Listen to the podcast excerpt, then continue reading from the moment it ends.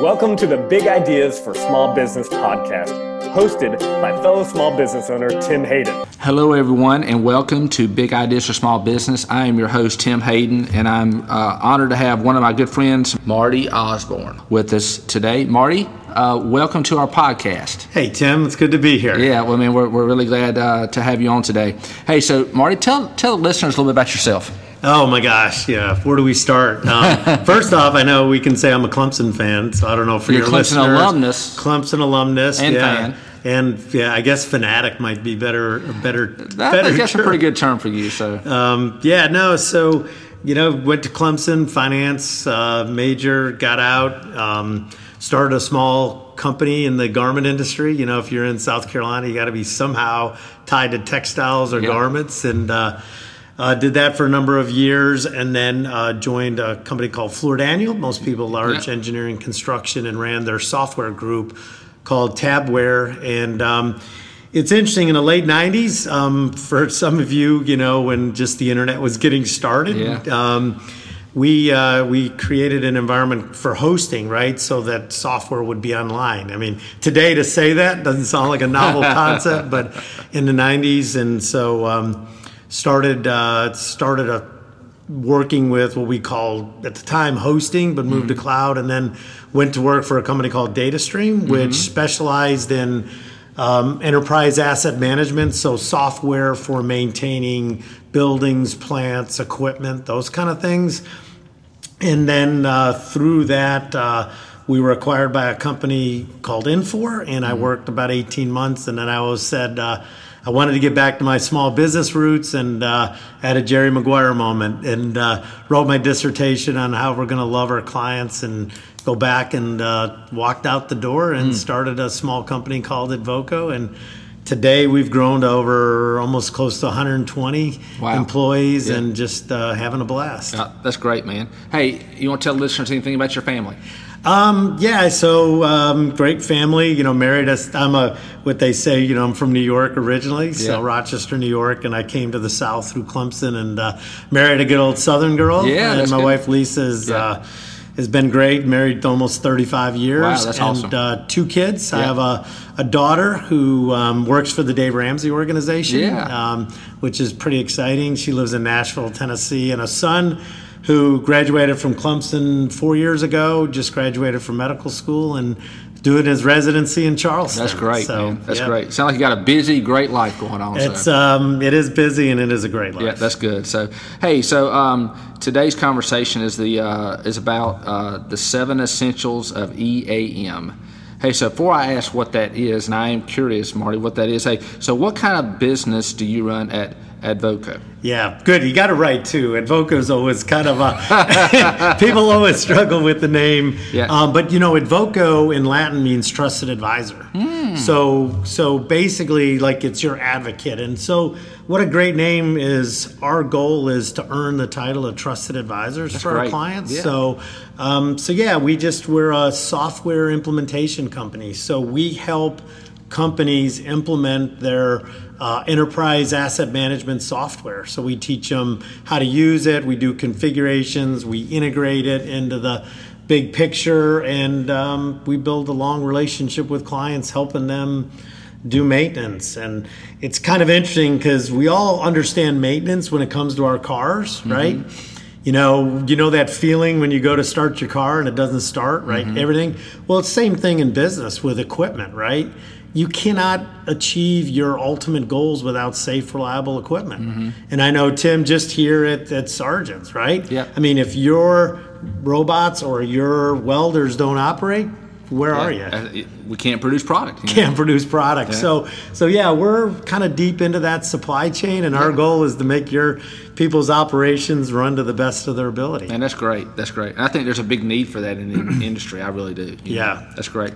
Hey, so uh, so Marty, what is EAM? Yeah, that's uh, always the acronyms. That's the problem with software people, right? We're always we're always throwing acronyms around. But EAM stands for Enterprise Asset Management. So again, assets being physical assets could be a plant, a robot, it could be a welder, it could be we do like every Frito Lay box truck that you see around. There's a little number on it, and you know that box truck has to be maintained just like an automobile, and so that's what asset management and the E is for enterprise, which means we deal with large enterprise customers. So customers all across the place where it's easy to kind of develop software for one-off plants, but when you're in a large enterprise multi-site, how do you make them all work together? And that's kind of the area we specialize in. Okay, uh, man, that's that is really cool. Hey, um, so Marty, the first thing you see when you access your website, Advoco's website, are the seven essentials of a highly effective EAM implementation. What are these, and what makes these essential? Right. Well, I'm glad you, you, you caught that. And it's funny is on our website, uh, advocoinc.com, right, from a shameless plug. Uh, yeah, absolutely. Um, but it's interesting, but it's our number one downloaded white paper because when people are implementing software, and again, whether it's enterprise asset management, whether you're rolling out an HR system or a financial system, these all these principles apply, right? And so people are kind of looking for the keys. Um, funny story, but I learned years ago that if you're ever going to kind of help people along, people love lists, mm-hmm. right? If you pick up a magazine, five ways to a better life, you know, seven ways to a happier marriage, you know, yeah. everybody loves lists. And so I had to kind of join into that. But as we think about implementing software and we implement systems, we believe there's seven key things that if you pay attention to, you're going to be successful no matter what. And people always think it's all about the project management, right? If I just manage the project, but they still fail. And in our industry, I think the statistics are over 50% of projects fail to meet their stated objective. Mm. And so that's kind of a scary number. And so what we want to do is how can we help people think a little differently and follow these? And so what we could do, let's walk through these seven, Yeah. and I think it'll be fun to Oh, talk that's about. great. Absolutely. So this one, uh, you know, again was from the Seven Habits of Highly Effective People, and I think number one in any project, you got to start with an end in mind, Mm, that's right? We have a good friend, or um, bless his heart, uh, Chris Oakley always said, you know, what does winning look like? Yeah. And you know that is so key to what we do is in any implementation is do we know what winning is going to look like? Can we start with an end in mind? And it's actually very surprising we get into these projects and we ask the question and people don't know. Mm-hmm. So how, how can we know if we're winning if we we don't see the scoreboard Yeah, or yeah. we don't know the end? And Yeah. so you know that was the big one. The second thing, which is big, and I know Tim, we talk a lot about this, is knowing your team, and Mm-hmm. it's not just who's on the team, but really knowing more about them. Things like the disc profile or Mm-hmm. an enneagram or uh, Patrick Lencioni now has working genius. Like, Yeah. like to me, when you give those personality tests or what we like and so forth, they're not good or bad. What they under, let us understand is how people want to consume information. And we're running through this now with Working Genius. One of the things on Working Genius is a, called a T, mm-hmm. and a T is for tenacity. And mm-hmm. tenacity is people who love the last 20% of a project. Mm. I can tell you, I ain't one of them. I got stuff half done all over the place. And if you don't have somebody on your team with high T, high tenacity, loves the last 20%, you're going to be in trouble. Yeah. That's but if you have everybody that's worried about the last 20%, nobody's creating the wonderment or the invention and those kind of things. So, real big on understanding the personality profile of your team and understand how they work and consume information, and then you're going to see amazing things. Oh, that's good. That's real good. Um, the third one is I always say this is understand your numbers. Even if it's just return on investment. You know, mm-hmm. Tim, if I came to you and said, hey, we could help you implement an asset management program and we're going to do this, I'm hoping the number one thing you're going to say for is, will it pay for itself, right? yeah. You know, or what's it going to cost and that kind of stuff. And I'm always surprised that in projects, people don't know their numbers hmm. right? They don't understand what's the return on investment or what's this going to cost, not only in direct cost, but soft costs? Do we mm-hmm. have the right team to do it? And so to me, just knowing your numbers is so important. Hmm. Now, when you say know your numbers, Marty, are you talking about your financials? Or are you talking about like like if if you wanted to come and talk to us about partnering with us, knowing the numbers, like okay, if we are spending X amount on maintenance, Correct. And knowing that okay, if we were to partner with you, we can go from X, and we could say that so that, to understand the return. Is that what you're saying? That's correct. That, I and gotcha. that's one aspect I of it and cost. But I believe in today's business, return on investment's so important. Mm-hmm. And, and I laugh because I was a big Zig Ziglar fan, and I don't know if, if anybody here remembers his book, but he was selling pots and pans. Mm. And he would go into a house, and the wife would always say, "Well, I can't, I can't pay this. I got to talk to my husband." And he would always say, "So, how much do you spend on groceries a week?" And she'd say, hundred dollars." So you spend fifty two hundred dollars a year without asking your spouse or significant other. They'd be right. So you need to ask for five hundred dollars when you're going to make that better. And so just again, those numbers it puts things into perspective yeah. like doing that. And um, again, you know, we we work with a lot of clients that spend a lot of money on spare parts. I mean, hundreds of millions of dollars, and they can't. They're worried about spending money on a system, but yet they're already writing checks for a hundred million, mm. right? So knowing your numbers starts to put things into perspective, and then helps, I think, with knowing what winning looks like is, yeah, that's is really saving good. money. Yeah, that's good. Um, the, the fourth one is educate yourself and people. And again, just people listening to this podcast, education is so important, right? Knowing your craft, knowing you know the team knowing you know what we're doing and then making sure that your team's readers i know tim you here at sargent are big on this mm-hmm. i mean you guys are pushing reading and and you guys read books together you guys talk together and it's again could be used in anything but if our team is not continually pushing the envelope of education thinking differently looking at new items then we're always going to struggle There's a lot of truth to that. Yeah a lot of truth to that. So number five, and um, anybody, I don't know. Did you ever read the book Moneyball?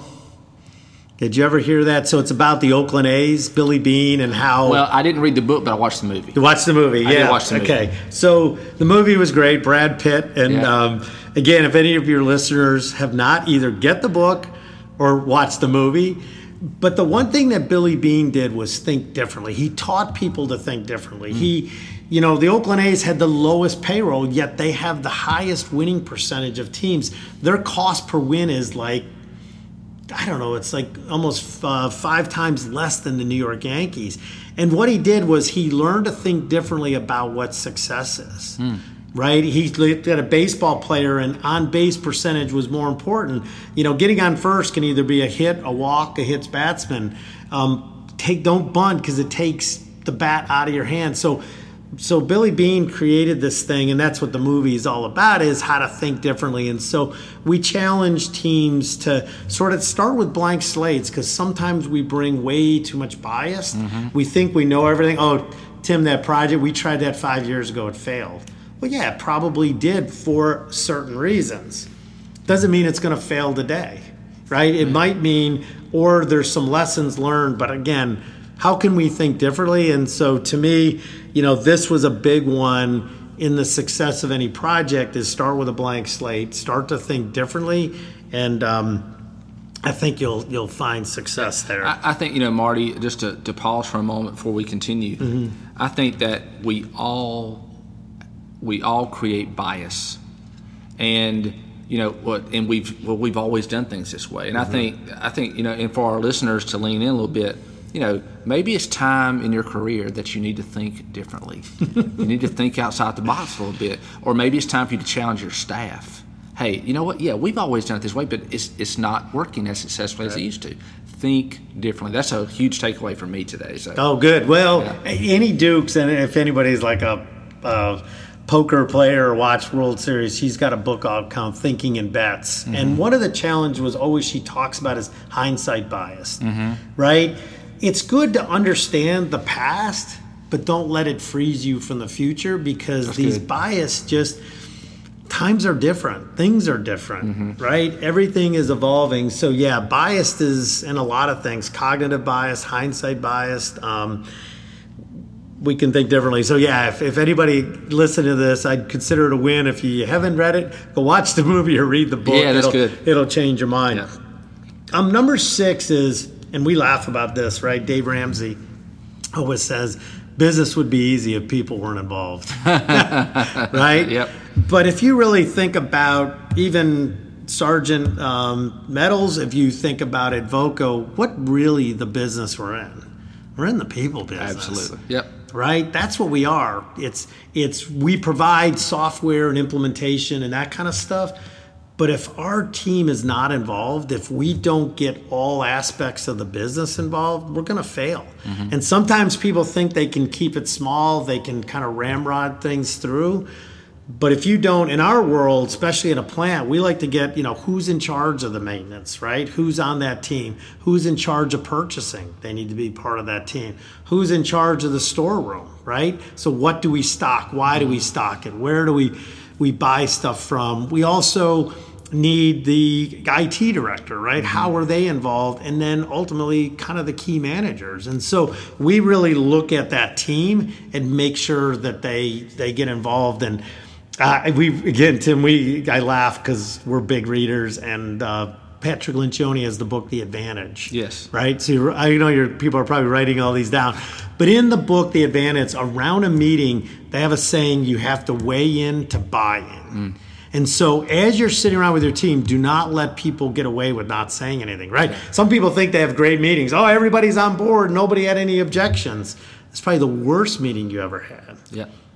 Because if people aren't weighing in, if they're not sharing you their frustrations, their concerns, then how can they ever buy in? They'll walk away and say, eh, Marty, he's the craziest guy. You know, ain't no way this is going to work. Yeah. Right? Yeah. So we've got to get people, we got to get them involved, we got to get them weighing in.